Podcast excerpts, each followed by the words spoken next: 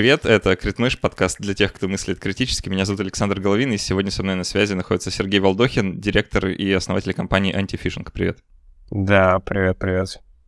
А, мы сегодня поговорим про информационную безопасность. Старожилы припомнят, что был когда-то давно у нашего подкаста такой выпуск. Э, очень много он вызвал в свое время хейта и разного рода вопросов, справедливо вызвал.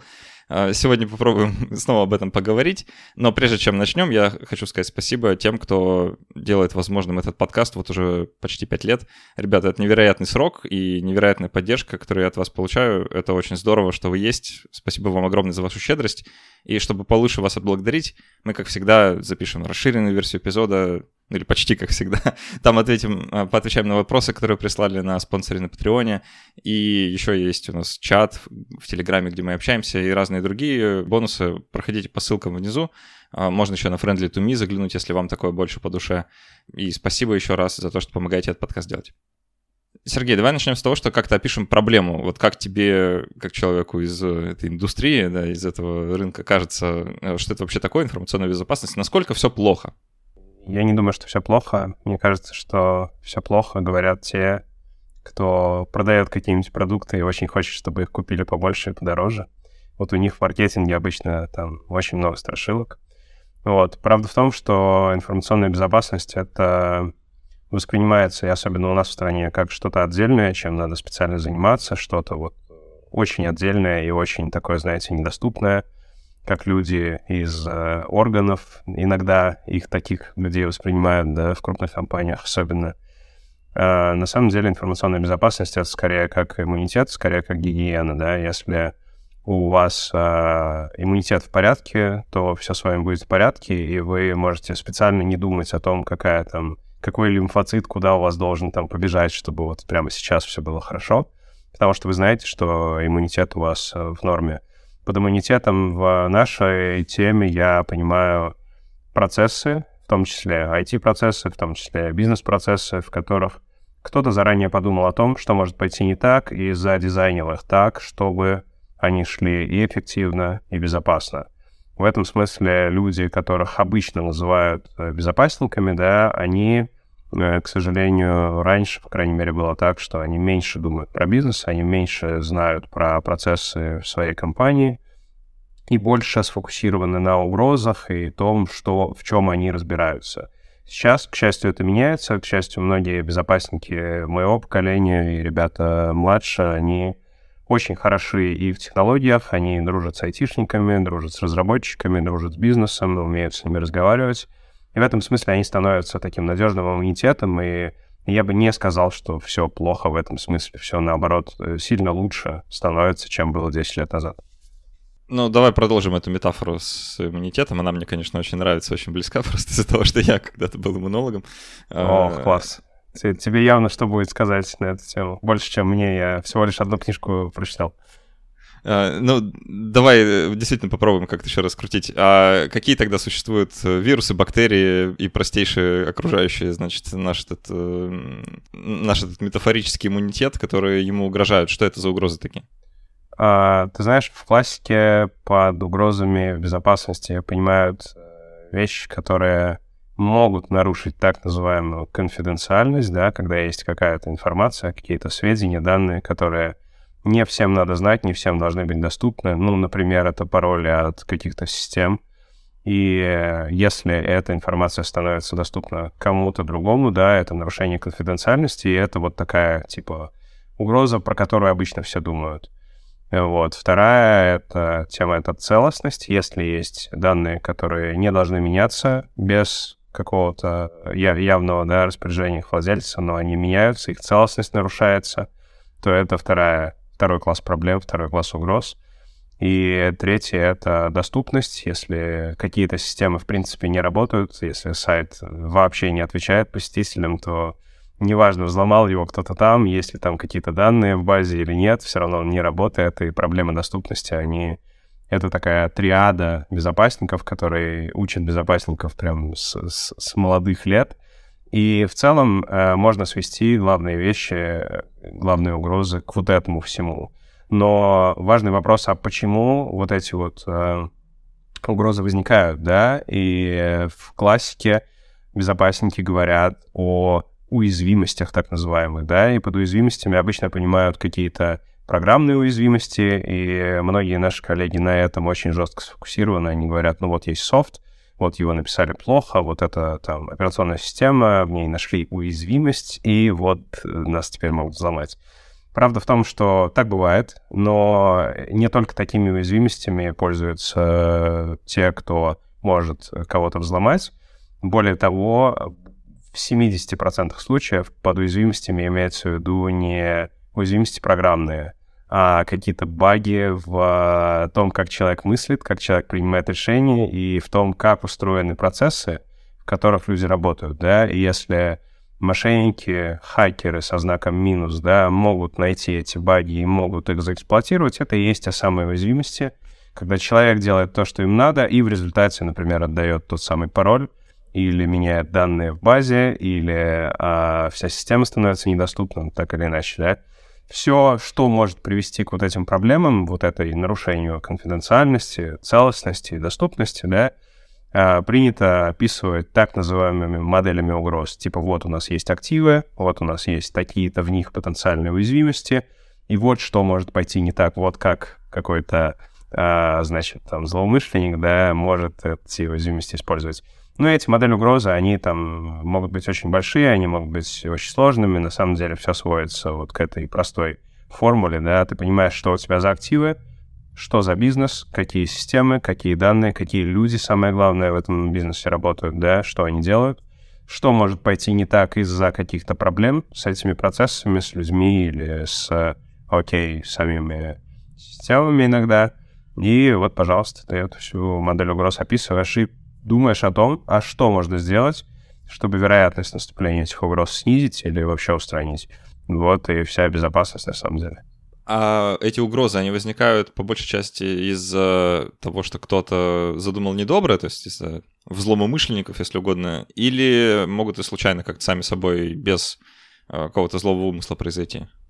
А, конечно, они могут произойти и случайно, и часто это то, что называют невнимательностью или какими-то ошибками, которые вообще не связаны с э, действиями э, хакеров, да, я в кавычках это слово употребляю, потому что все очень пугают этими хакерами. На самом деле большая часть проблем в процессах, в бизнесе, она происходит не вследствие действий хакеров, да, а вследствие действий своих людей собственных, и при этом эти люди могут хакер может выступить таким триггером, да, который может помочь им сделать что-то неправильно.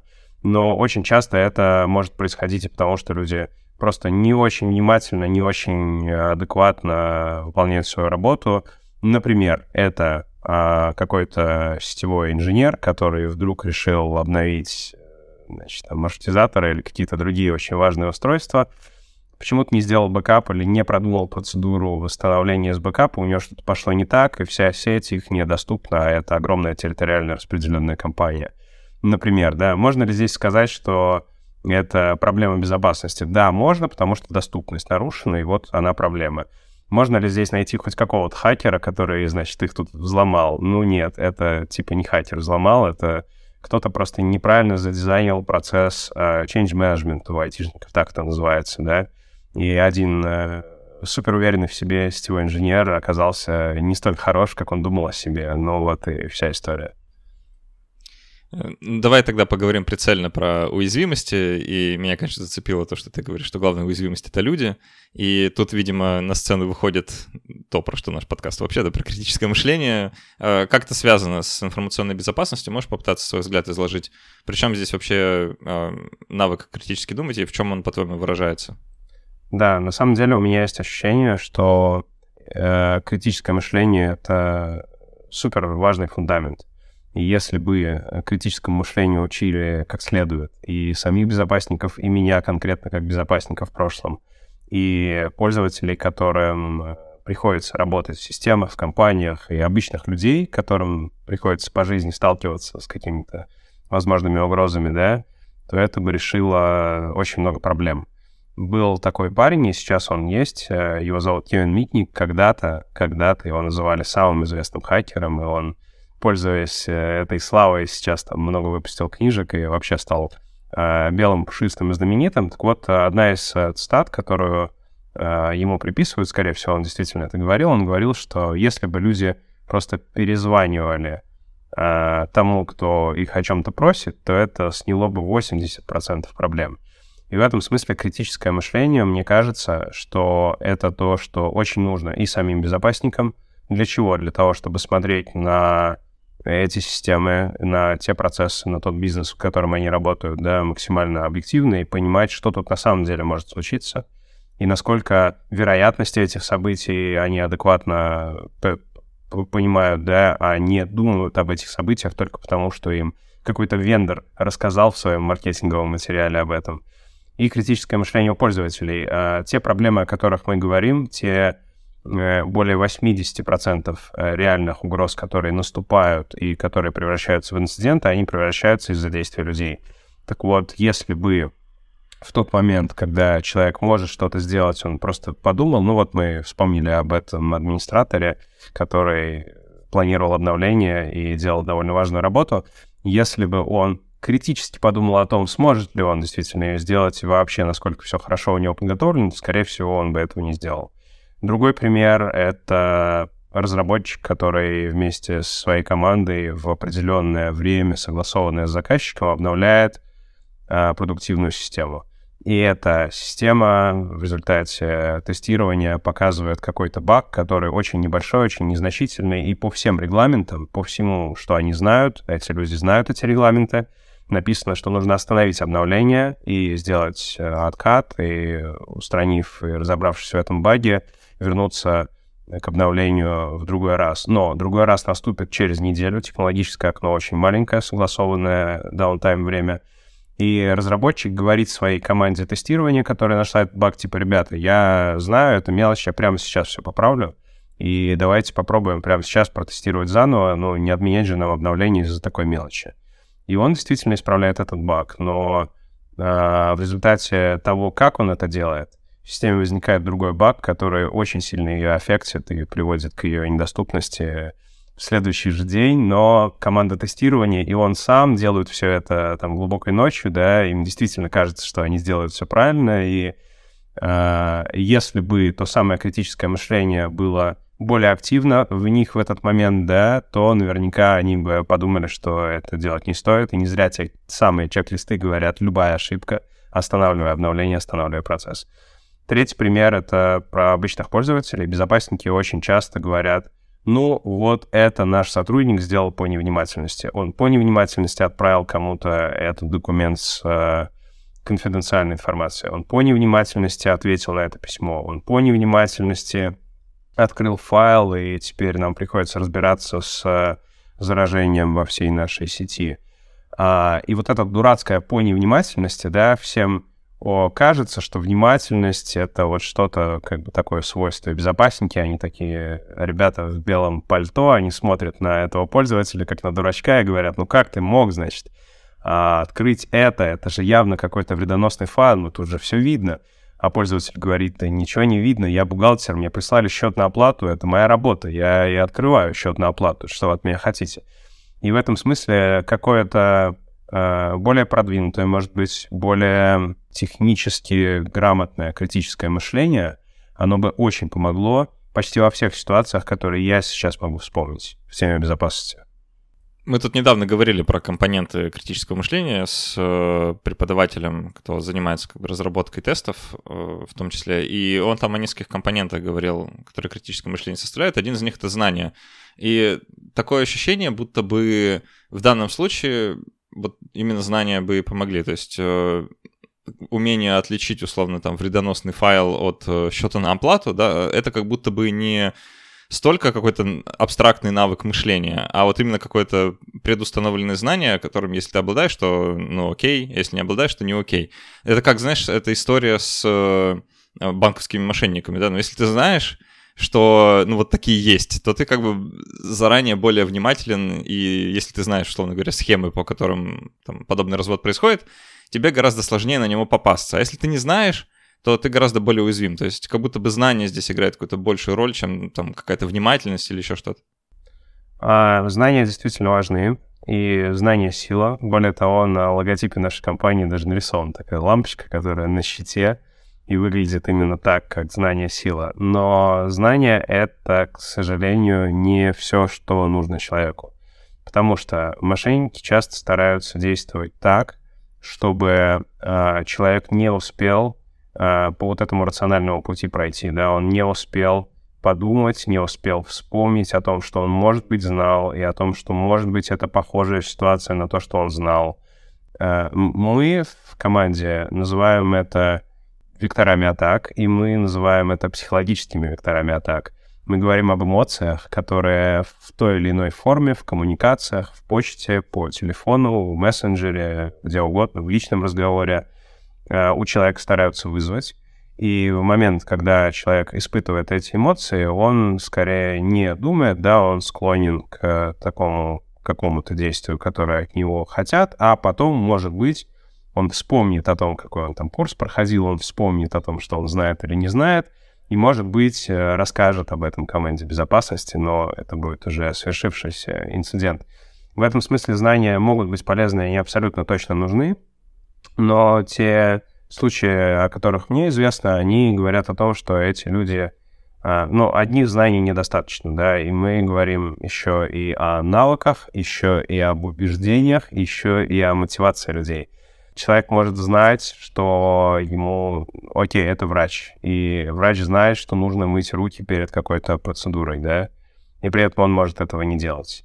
Uh, учился ли он в медицинском вузе для того, чтобы э, это знание приобрести? Разумеется, да, он тебе сам может объяснить, почему это важно, но он этого не делает, да, и uh, мне рассказывали об эксперименте, который был направлен на то, чтобы врачи чаще мыли руки перед тем, как что-то делать с пациентами, и как их мотивировали этим, да, им напоминали об этом, им говорили, там была какая-то табличка, на которой было написано что-то типа мойте руки, да, чтобы там не заразиться или как-то так, чтобы вы, короче, оставались в безопасности, и это почти не работало. А когда текст изменили на то, что мойте руки, чтобы не навредить вашему пациенту, чтобы он оставался в безопасности, это сработало там в несколько раз лучше. И кажется, что здесь, опять же, вот этот пример, он про то, что не только знания нужны, да, врач знает и сам расскажет тебе о том, что важно мыть руки, но это про его намерения и про его убеждения, да, как профессиональный врач, он намеренно убежден в том, что там его главное намерение — это помочь пациенту, да, он не особенно думает о себе в этот момент. И кажется, что если мы э, какие-то ему рассказываем вещи, почему надо делать, которые противоречат его намерениям или вообще там не, не совпадают с ними, да, то он этого может и не делать, он может об этом даже не вспомнить. Ну вот мы в этом разговоре эти намерения или убеждения э, в предыдущем называли диспозиции, да, или как предустановки, да, какие-то а, вот, именно как черты характера, да. То есть, ну, по сути, синонимично то же самое. Мне очень нравится, что это созвучно э, тому, что мы обсуждали ранее в подкасте. Хочется просто попытаться раскрыть. Э, вот эти предустановки, да, в случае, который ты приводишь пример, да, вот этого врача, который там моет или не моет руки, мне понятно.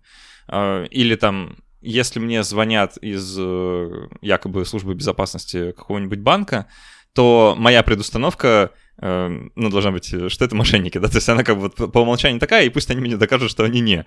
Да, это вот моя, э, мое убеждение, с которым я в этот разговор вхожу для безопасности, опять же, да, то есть это тот, тот способ, которым я себя обезопасиваю, обезопашиваю, обезопашиваю от, э, да, да.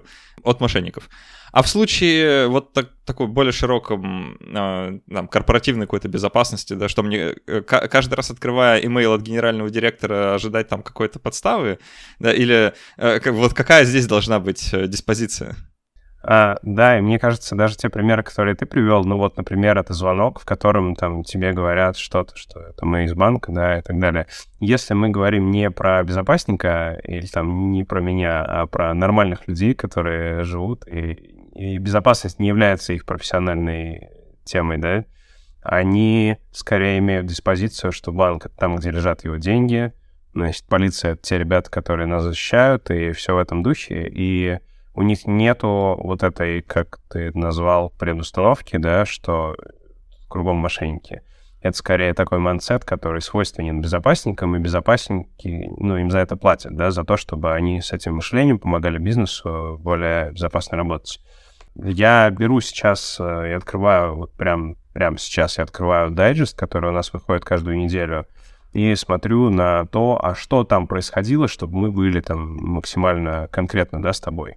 И вот я читаю новость про то, э, что мошенники звонят гражданам с иностранных номеров, представляются сотрудниками различных госорганов под предлогом доставки важной корреспонденции, просят назвать код для входа на портале госуслуг или на входа на какой-то финансовый marketplace. Когда они получают эти коды, они получают контроль над профилями пользователей и подают от их имени кредитные заявки, пользуясь возможностями этих сервисов. Вот, э, внимание, вопрос, да, какая тут предустановка могла быть у человека, чтобы на такую коммуникацию ответить корректно? Что за предустановка могла ему помочь, да, вот, типа, что мне все, кто позвонили, это мошенники, с такой предустановкой довольно тяжело жить.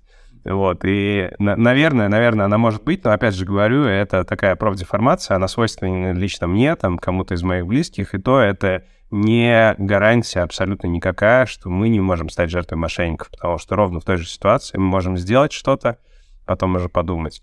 И, наверное, здесь э, можно говорить не про предустановки, которые как знание, да, какое-то у нас есть, а про реальный навык. Вот, если у тебя достаточно хорошо отработан баланс, ты там, не знаю, серфингом занимаешься, да, у тебя есть этот скилл, то поскользнувшись э, на дороге, на тротуаре, который, как всегда, прекрасно почищен, ты, скорее всего, не упадешь, ну или вероятность этого будет сильно меньше, чем э, у обычного человека, да, который там с круассанчиком на диване привык время проводить. Если ты помнишь эксперимент, э, который поставили ученые, даже Шнобелевскую премию за это получили, там, где команда играет в мяч, команда в белом, команда в черном, и Суть в том, что... Ты видел этот эксперимент, скажи или нет? По-моему, по-моему нет, пока не я видел? не могу... Блин, я так не хочу спойлерить, но мне кажется, что большинство слушателей его видели, поэтому, ребята, простите, кто его не видел, поставьте на паузу подкаст и а, а как его найти? Подожди, его найти, найти эксперимент, эксперимент. Давай я прямо сейчас попробую его нагуглить. «Невидимая горилла» — это книга, которую они написали а, а про невидимую гориллу, да. Ты вспомнил, Все, да? Я, я, я понял Окей. про что то да. А, если кто-то, да, про невидимую гориллу, это да, потрясающий да, эксперимент. Да. Действительно, спойлерить не стоит, но как в названии немножко спойлер закрыт. Как бы. Да. А, да. Но она невидимая, поэтому... Но она, но она невидимая. Окей. А, а, ты знаешь, а, кто в этом эксперименте почти всегда видел эту гориллу? Почти всегда. Ну или там, на 100%. Нет, не 100%. Нет, не знаю какие люди, да, вот кто эти были люди, которые сумели э, различить. Для тех, кто на всякий случай не смотрел и не захотел посмотреть и слушает нас, я скажу, о чем речь. Там команда в белом, команда в черном, они перекидывают друг другу мяч, и твоя задача э, посчитать количество передач у команды в белом или команды в черном, я не помню. И ты можешь считать это, это довольно сложно отследить, но достаточно адекватная задача, и при этом в конце видео тебя спрашивают, сколько было передач, ты отвечаешь, там показывается число, ты можешь быть точен, можешь быть не точен, а потом тебя спрашивают, видел ли ты э, там медведя или гориллу, да, который прошел через экран туда и обратно лунной походкой. Так вот, э, большинство людей, кто смотрит это в первый раз, они его не видели. И есть при этом люди, которые видят его почти всегда. Вот как ты думаешь, кто это люди? Кто эти люди?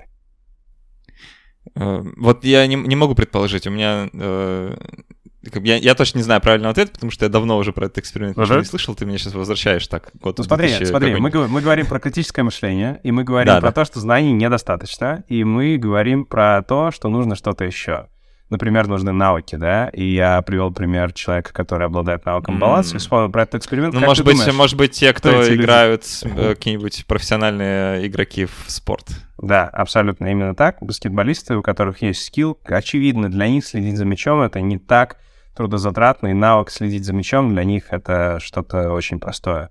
И они могут уделить внимание чему-то еще в данном случае, посмотрев адекватно на всю эту картинку, они, конечно же, видят эту гориллу, которая там бегает и их она, для них это не сюрприз.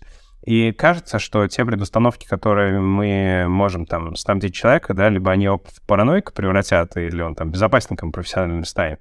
Это прикольно, безопасников в нашей стране не хватает. но кажется, что это не то, как обычные люди привыкли там проводить свою жизнь и время, да. Может быть, э, более хорошая идея — это дать людям те навыки, которые, ну, вот как навык баланса или как навык вот у тех баскетболистов, которые просто видят этот мяч. Э, это не очень сложно. Ты сам знаешь, мышцы стабилизатора тренируются хорошо, и это довольно быстро развивающийся навык. А, при этом он может быть, а может его и не быть. И наш подход, который мы с командой используем уже больше шести лет, это подход помочь людям формировать у них те навыки, которые в реальной ситуации могут сработать, пригодиться, и они сделают то, что надо сделать, а не то, что от них хочет мошенник или там кто-то, кто им позвонил и так далее.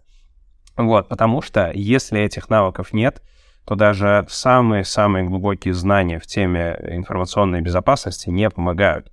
У нас есть один клиент, и это очень крупный банк. И в этом крупном банке есть очень классный парень, который ведет процессы, отвечает за процессы, которые связаны с обучением, тренировкой людей. У него есть сотрудник, который эксплуатирует нашу систему и который запускает те самые имитированные атаки, которые тренируют навыки людей в реальных ситуациях. Да, для людей это выглядит так же или даже еще сложнее, чем реальная атака. Так вот, он рассказывал нам историю, когда он э, согласует запуск этой атаки, стоит буквально за спиной у своего сотрудника, видит эту атаку, видит все там тысячи людей, на которых она ушла, идет в свой кабинет, садится за свой компьютер, открывает свою почту и попадается на эту атаку. Конкретно там переходит по ссылке, которая была в письме, или открывает вложение. Он э, смеялся и рассказывал об этом, и говорил, ребята, это был типа вау-эффект для меня самого, и я не понял, как это случилось. Это случилось ровно так, что знаний недостаточно. Смотри, это профессиональный безопасник, который абсолютно точный эксперт в своей теме. Это человек, который более 10 лет работает только в этом банке. Это человек, который знал о том, что могут быть имитированные атаки, знал о том, что именно эта атака отправится прямо сейчас, и он даже видел ее, он согласовывал ее отправку 5 минут назад. Помогло ли все это знание ему в тот момент? Не особо. И почему конкретно он захотел сделать то, что было нужно имитированным мошенникам в данном случае, да? Там речь шла про рефинансирование ипотеки для своих сотрудников. Он сотрудник банка. Рефинансирование — это очень для него актуально. У него действительно есть ипотека, у него есть семья, ему этот вопрос важен. Там были очень низкие ставки. В нашей классификации это любопытство, это жадность и это срочность. Там было какое-то ограничение по времени. Понимаешь, да? И это э, не то, что знания не нужны, конечно, они нужны, потому что человек должен знать определенные вещи. Но знание — это не все, что может помочь человеку действовать безопасно. Вот, вот, вот что важно. Э, мне хочется просто уточнить, а что, что в нашем случае тогда аналог вот этого баланса, э, который не пом- поможет тебе не поскользнуться на скользком тротуаре? Да что это за навык такой? Это навык там, открывать, читать и отправлять электронную почту или что? Что это за навык? У человека 100% есть навык открывать письма, читать их и отправлять электронную почту уже. И более того, человек будет сильно удивлен, если мы будем этому навыку его учить, да, мы будем говорить ему, а он такой, ну, конечно, я знаю, как посмотреть, кто мне прислал это письмо, что вы тут время тратите, да. А, с одной стороны, мы можем а, упороться еще глубже в эти навыки залезть. Например, мы можем сказать, слушай, тут Э, вот тебе кажется, что это этот отправитель, на самом деле реальный отправитель это не он, и вот как ты можешь посмотреть, кто реально отправил это письмо. И мы можем научить его там углядеть в заголовке служебные в письме, мы можем научить его пользоваться почтовым клиентом правильно. Мы можем сказать, вот видишь эту ссылку, она выглядит как ссылка на твой там корпоративный сайт, на самом деле она ведет не туда. Вот посмотри, как это проверить. И мы учим этому навыку, и это достаточно важно. Ну или вот тебе прислал друг там через WhatsApp какое-то приложение надо установить, но на самом деле это не App Store, а это какой-то мошеннический ресурс, и вот как ты можешь это увидеть, вот как ты это можешь заметить. Давай мы будем тебя учить, значит, э, значит, отличать там мошеннический Store от немошеннического, когда тебе прислали ссылку на него в WhatsApp. А, нет, подожди, тебе могут еще и в Telegram на него ссылку прислать. Давай-ка мы еще и про Телеграм тебе расскажем. Так, а в Телеграме тебе еще могут прислать запрос на то, что э, так, так, так, под каким же предлогом. А, э, очень э, вот был важный предлог, например, это блокировки Телеграма, да, когда они были. И там, например, людям рассказывали, что вот сейчас прямо блокировка Телеграма идет, вы пользуетесь Телеграм, поэтому вы нарушаете закон, прямо сейчас вас там оштрафуют, если вы срочно там что-то не сделаете там в каком-то реестре, там себя не добавите. Э, люди делали это, и люди отдавали доступ от своего телеграмма. А сейчас примерно миллион разных есть э, мессенджеров, каналов коммуникации, соцсетей. Человек, в конце концов, лично может в баре с кем-то посидеть, выпить и что-то рассказать не то, или ответить на вопросы, на которые не стоило бы отвечать, да? И, конечно же, мы учим людей, и надо учить людей э, вот этим вот навыкам, да, которые в конкретных ситуациях будут применимы и которые помогут в конкретных ситуациях. Но э, ситуаций могут быть много, э, самих каналов, через которые до человека, и вот этих текстов, как они называются, контекстов, может быть, да, в которых им подают эту коммуникацию, может быть так много, что у нас, наверное, всей жизни не хватит, и всего времени, которое есть у человека, не хватит, чтобы их изучать. Поэтому, с одной стороны, нужно закрыть самые актуальные, самые важные и самые рискованные для человека. С другой стороны, кажется, что нужно пойти чуть глубже. И нужно учить человека критически мыслить, как бы это абстрактно не звучало, да, но это именно то, что нужно. А, мы э, пока не изобрели такого формата, который бы действительно это критическое мышление, вот как там, не знаю, как, как э, вакцину, да, можно было бы людям дать. Э, я спрашивал тебя об этом, когда ты выступал лично и приезжал к нам, и это действительно важный вопрос. Как можно э, а критическое мышление сделать там, дефолтным да, мышлением у человека, причем в эмоционально окрашенных ситуациях, когда его торопят, эта срочность, э, на него дают авторитетом, э, ему предлагают что-то очень выгодное, это жадность, да, ему действительно любопытно, это любопытство, да, ну и так далее. Вот в таких условиях критическое мышление — это некоторый фундамент. Мы можем говорить еще о навыке э, какой-то рефлексии, когда человек умеет распознать эти эмоции, что вот он их почувствовал. Меня сейчас торопят я чувствую, что на меня давят. Я чувствую вот эту срочность, которая мне навязана, да. В этом смысле у меня недавно было общение с одним кандидатом, который э, присылал мне пару писем после нашего общения, и в этих письмах были... Он отличный продажник и очень большой профессионал в этом деле. И в своих письмах он э, пользовался ровно этими же приемами. И э, он говорил что-то типа, ну вот, Сергей, тут уже, в общем, Новый год на носу, пора там в Новый год вступать с новыми, значит, решениями, давайте там быстрее уже определимся, нам важно с вами сотрудничать, и мне хочется с вами работать и так далее. А, я ему, конечно же, отвечу, но принимать такие решения под Новый год под воздействием того самого вектора срочности э, мне не хотелось бы. И кажется, что это, ну вот еще один возможный навык — это можно назвать метанавыком. Это можно назвать промежуточной какой-то промежуточным шагом на пути к критическому мышлению, примененному в разных ситуациях. Да, это навык выявить те эмоции, которые ты почувствовал в себе, которые тебя прямо сейчас пытаются, там, через которые тебя пытаются срегерить. Ну, можно было бы это назвать э, там, психологической грамотностью или рефлексией, да, рефлексивным Рефлексия, мышлением. мне кажется, это очень подходящее. Да, тут, наверное, это лучше подходит даже, чем термин критическое мышление, оно какое-то более такое абстрактное, действительно. Мне вспомнилась история, мне один знакомый рассказывал, как э, он как-то сделал сайт, э, где якобы предлагал людям взломать чей-нибудь ВКонтакте, и э, все, что там нужно было сделать, это в специальной форме дать ссылку на профиль, который ты хочешь взломать, а потом оставить свой логин и пароль от ВКонтакте. В общем, это не хитрый сайт собирал это все в отдельный документ, вот, и он говорил, что он потом спустя много лет заходил проверить, там довольно много, много списков, это, это, логин, пароль. Это супер схема, да. Я уверен, что она рабочая была бы и до сих пор. А знаешь, как сейчас взламывают соцсети? Нет. Самый-самый рабочий способ, и тот обычно, за который берут деньги. А Сейчас всех человек, научим, давай. Человек в соцсети приходит э, в комментарии кто-то, и оставляет какой-то комментарий. Если это молодой человек, то, как правило, от имени достаточно симпатичной девушки этот комментарий будет. Если это девушка, то это может быть от имени молодого человека достаточно, который хорошо выглядит с ее точки зрения. Ну и содержимое этого комментария может быть там достаточно интересным для того, чтобы посмотреть, а кто его написал. Да, и здесь вот те самые вектора, там, любопытство, жадность, интерес, что угодно, да. А человек переходит в профиль этого комментатора и видит, что аккаунт закрыт, профиль закрыт, но какая-то под его аватаркой может быть информация, и там будет что-то типа, ну вот там мой, это типа мой аккаунт не основной, мой основной аккаунт здесь, там можешь его найти. И это будет э, ссылка на сайт, который может быть похож на сайт реальной соцсети, но, конечно, это мошеннический ресурс. Когда человек на него переходит, дизайн этого ресурса, все, как это выглядит, это очень похоже. И человеку предлагают авторизоваться там. И, разумеется, вот ровно тот самый файлик, о котором ты сказал, будет пополнен еще одной парой логин, пароль. И люди, э, ты удивишься, но даже э, сотрудники соцсетей попадаются на эту атаку. Что уж говорить об обычных пользователях, которые могут под действием, опять же, тех же эмоций, да, оказаться взломаны.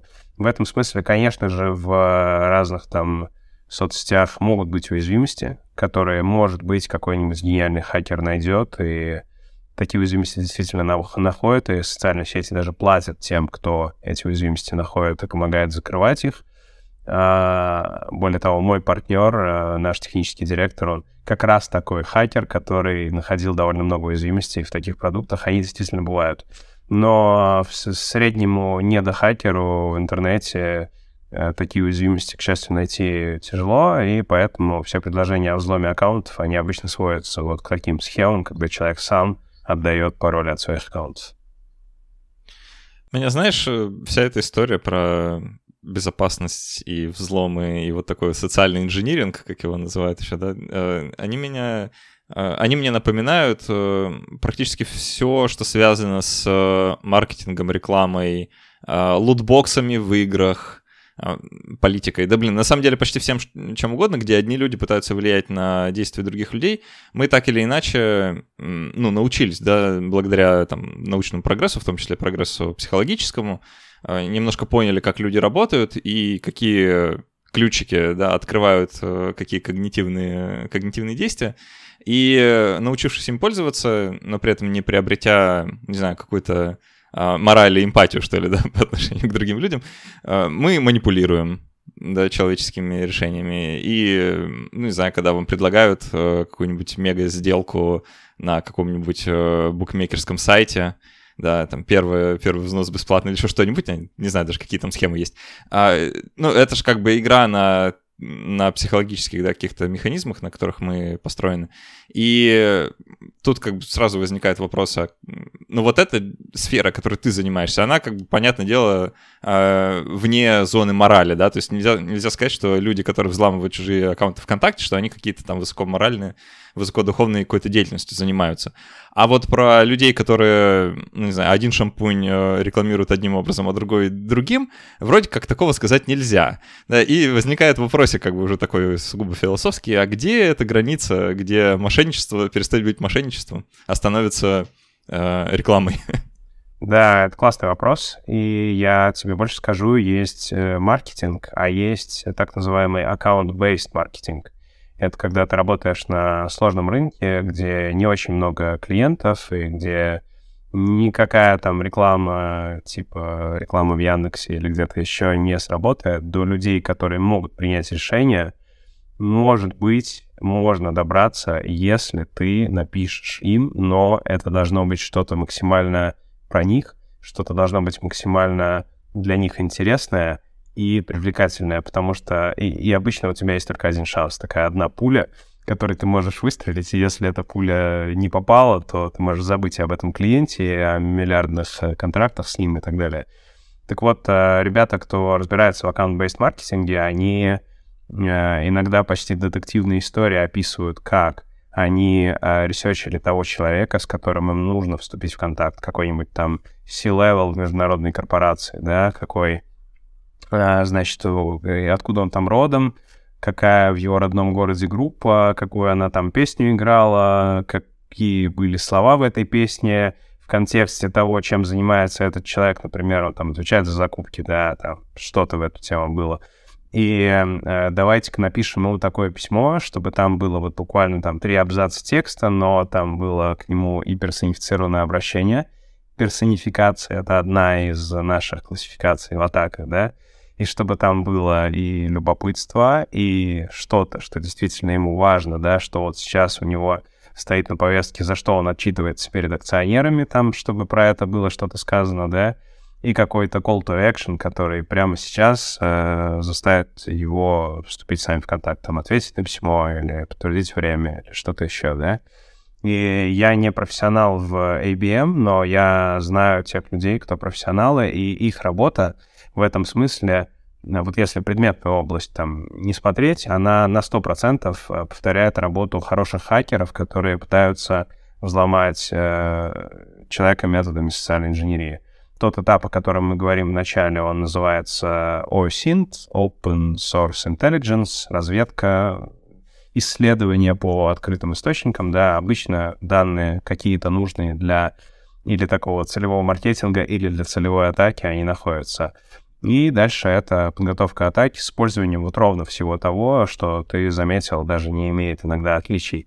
И если бы это был хакер, то э, его целью была бы то ровно тот же самый C-level, ровно те же самые целевые действия от него, да, чтобы он им ответил или чтобы э, он перешел по ссылке, ввел свой пароль и так далее.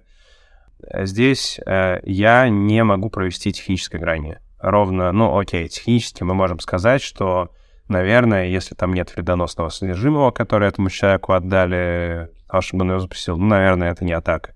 На самом деле нет, неправда, это тоже не критерий, потому что в реальных атаках, а не в тех, о которых нам маркетологи рассказывают, в них вредоносные файлы, как правило, тоже не используются. Ровно потому, что реальный вредоносный файл — это очень э, палевно для хакера. Его может обнаружить средство защиты, его может обнаружить внимательный безопасник, его могут начать раскручивать по цепочке, и это приведет к нему или его атаку остановит, да. В хороших целевых атаках используется социальная инженерия, легальные логины и пароли, полученные у людей не совсем легальным способом, да, и системные инструменты, которые никогда и никаким средством защиты не будут обнаружены как вредоносные. И в этом смысле даже вот в этом нет разницы между хорошим маркетингом и э, вот этими целевыми атаками, да. Наверное, разница может быть только в том, что э, цели и намерения, да, какие они здесь если это намерение вредоносные нарушения, там, конфиденциальности, целостности, доступности и в конечном итоге получение денег или какой-то иной выгоды, да, да вот смотри, я сам пришел к тому, что и тут даже нет разницы.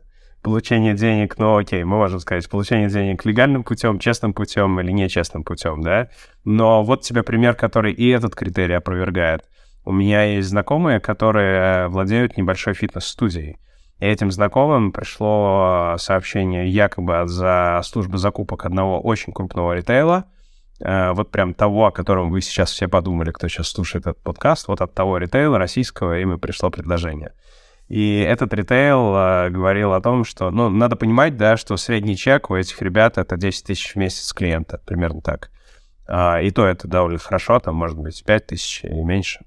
А тут им пришло предложение на порядка 2 миллионов рублей — и якобы этот ритейл говорил о том, что вот мы хотим, чтобы наши люди тренировались у вас, и вот мы готовы заплатить 2 миллиона рублей, а группа очень небольшая, то есть там в пересчете на человека средний чек получался бы там 1100, может быть.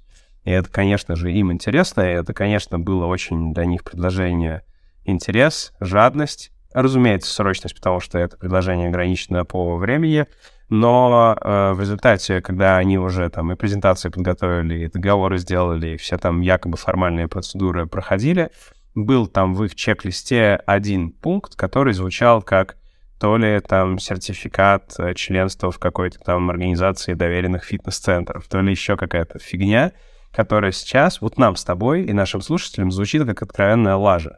Но поверьте, этим ребятам, которые владеют небольшой студией, для которых 2 миллиона существенная выручка. Это вообще не казалось лажей.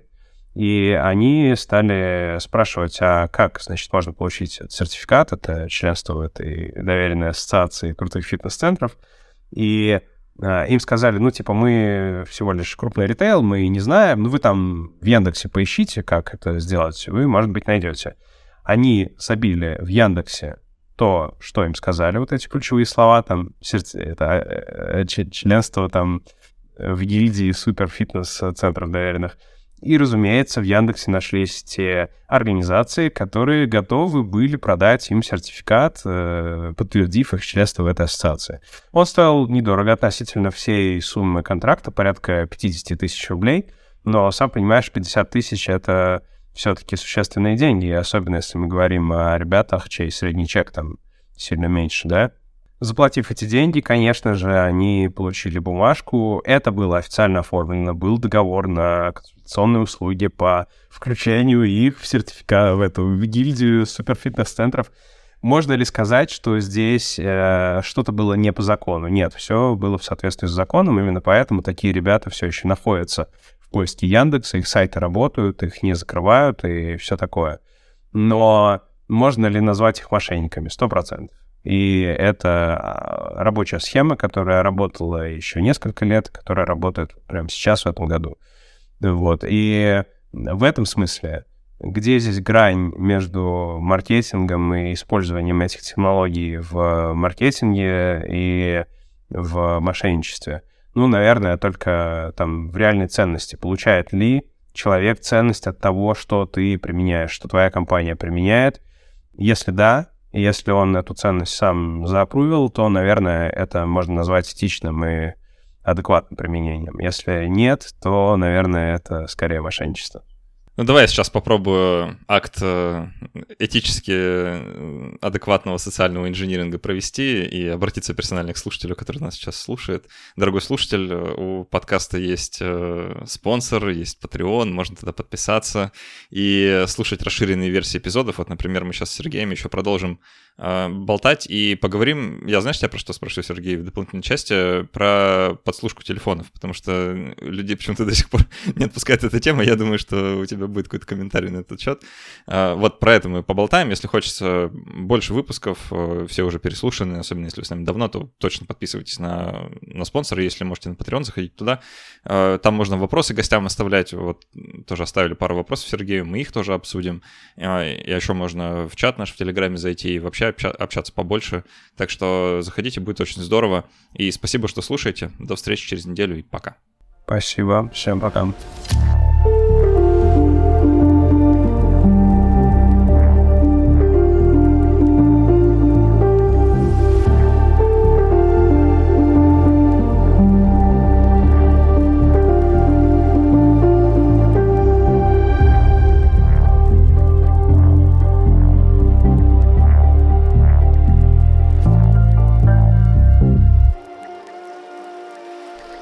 О, слушай, ты меня повеселил, правда, этим разговором. Э, давай, э, давай действительно сейчас, э, прежде чем к вопросам от спонсоров патронов перейдем, поговорим про прослушку телефонов, потому что это ровно та тема, с которой так сильно бомбануло.